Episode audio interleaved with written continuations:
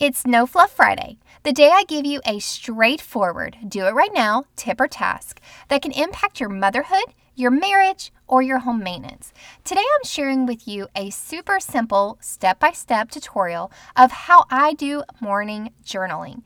Now, you've probably heard of morning journaling before, and you're probably envisioning sitting down in a comfy chair with coffee and tea, writing in your journal your thoughts for the day.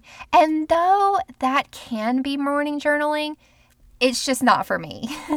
and so I'm going to share with you a super simple framework that I follow every single day to help me gain better clarity and focus for the day a couple of months ago, I set some goals for myself, and I found my brain being all over the place during the day and not getting things done that I needed to get done to move the needle towards reaching those goals. And so by creating this practice of morning journaling, it's now become a habit and it's a ritual that I actually enjoy and look forward to for the morning. And so I want to share it with you so hopefully it'll help you gain better clarity and focus for your days as well. So I've broken it down into four different sections and I've labeled each section with the letter G to help you to be able to remember this a little bit better. So the first section is gain, okay? Gains. When you are when you wake up in the morning and you're listening to something inspirational, I personally like to listen to motivational speakers. I like to listen to people on YouTube, on podcasts. I love just feeding my soul.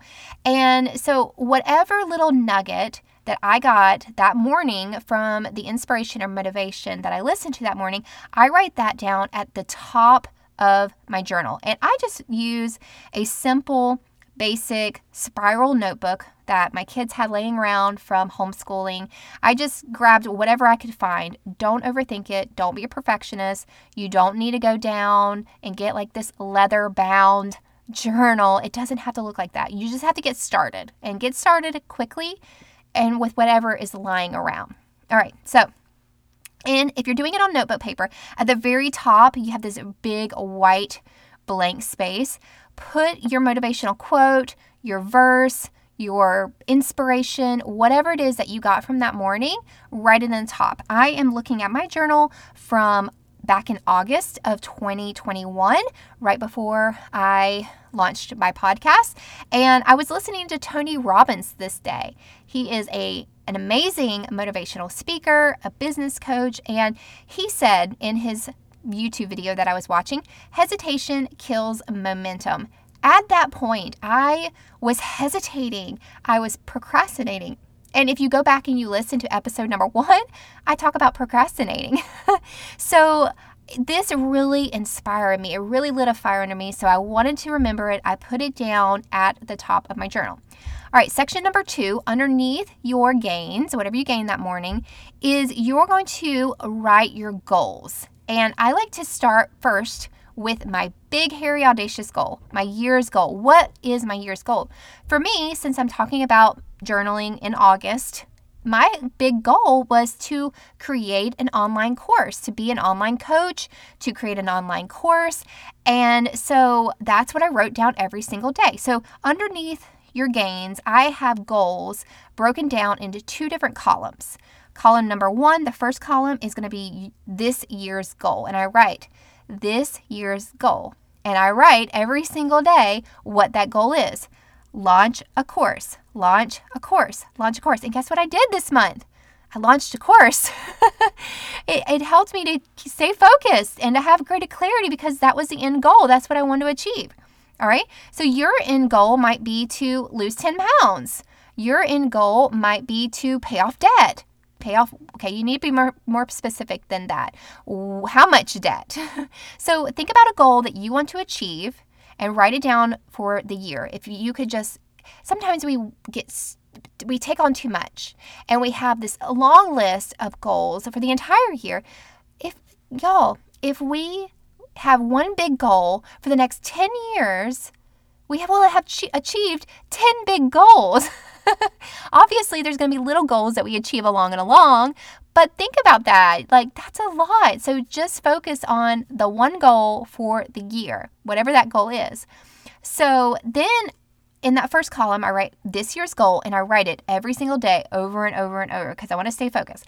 Then, beside that, I write down micro goals for the month. So, because I wanted to launch an online course, I had to think about okay, I have to have an audience. I have to have people that will actually buy into the course and take the course with me. So, I broke that into I wanted to launch a podcast because I didn't want to do it on social media because social media, I don't know if you're on social media, but it is a time suck. And I love my friends that are on social media, but like the way that people coach how to do business on social media is just not for me. I don't want to private message people all the time and pitch them things. I just want to grow organically. I want people to love me, connect with me, and just be attracted to the kind of content and the kind of teaching that I do. So I'm doing it through podcasting. You could do it through YouTubing. You could do it through blogging. Do, do it however you want. So I knew that I had to have an audience. I wanted to grow my audience through my my podcast and I also wanted to create steady blog content. So I repurposed my podcast and I put it on my blog. So then my blog can be found when people are searching the internet. They can find my podcast channel or my podcast um, show, and then they can connect with me. They like my teaching. They want to pair up with me. They want to do one on one coaching, or they want me to come and organize their house. So you take your big goal, which is whatever it is lose 10 pounds, pay off debt, create an online course, start a new business. You break it down into a month, your month's goal. What do you need to do this month, achieve this month to move the needle towards that goal? Okay, so you're going to write down your year goal and then your month goal, and you're going to write it down every single day, every single day for that month. Okay, in that year. All right, underneath that, then you're going to break it down into today's task. What do you need to get done today? Okay, you've written down your goals, you've got them out, out of your head and onto paper. See, all of this is really just getting it out of your head and onto paper because I don't know about you, when I just walk around with thoughts and ideas and thoughts and ideas and goals and dreams and everything floating around in my head, it drives me nuts. and it gives me anxiety because I don't have it tangible, I don't have it on paper. It's not out of my head and somewhere else. So the whole goal, the whole thought behind journaling is to get it out of your head. Stop being caught up in your thoughts all the time. Get it out of your head. Use your journal as your best friend. all right, so section number three is where you're going to give. So you have section number one, gain. Number two, goals. Number three, give. This is where you're going to give of your time, you're going to give of your resources, you're going to give of your knowledge, whatever you are giving for that day. All right, so I have on my task for that day back in August, um, goal number one, because I really wanted to be a, a good mom too, it was to prepare for homeschool. Okay, to prepare for homeschool that morning. So that was a task that I needed to get done because I wanted to be a good mom first and foremost. Most, and I knew that if I paid attention, really good attention to my kids during their homeschool time, and I gave them my undivided attention, and I didn't try to multitask. If you are a multitasking business woman, mama, whatever, please stop your kids need your undivided attention right now. So put your phone aside. Don't try to be on social media trying to do your business while you're trying to do your motherhood.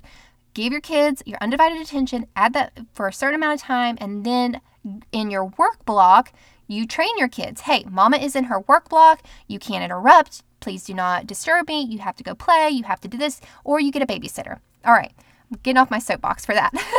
and then I had um, task number two for that day was to write a new podcast episode. And then step number three was to put it all on my blog. All right.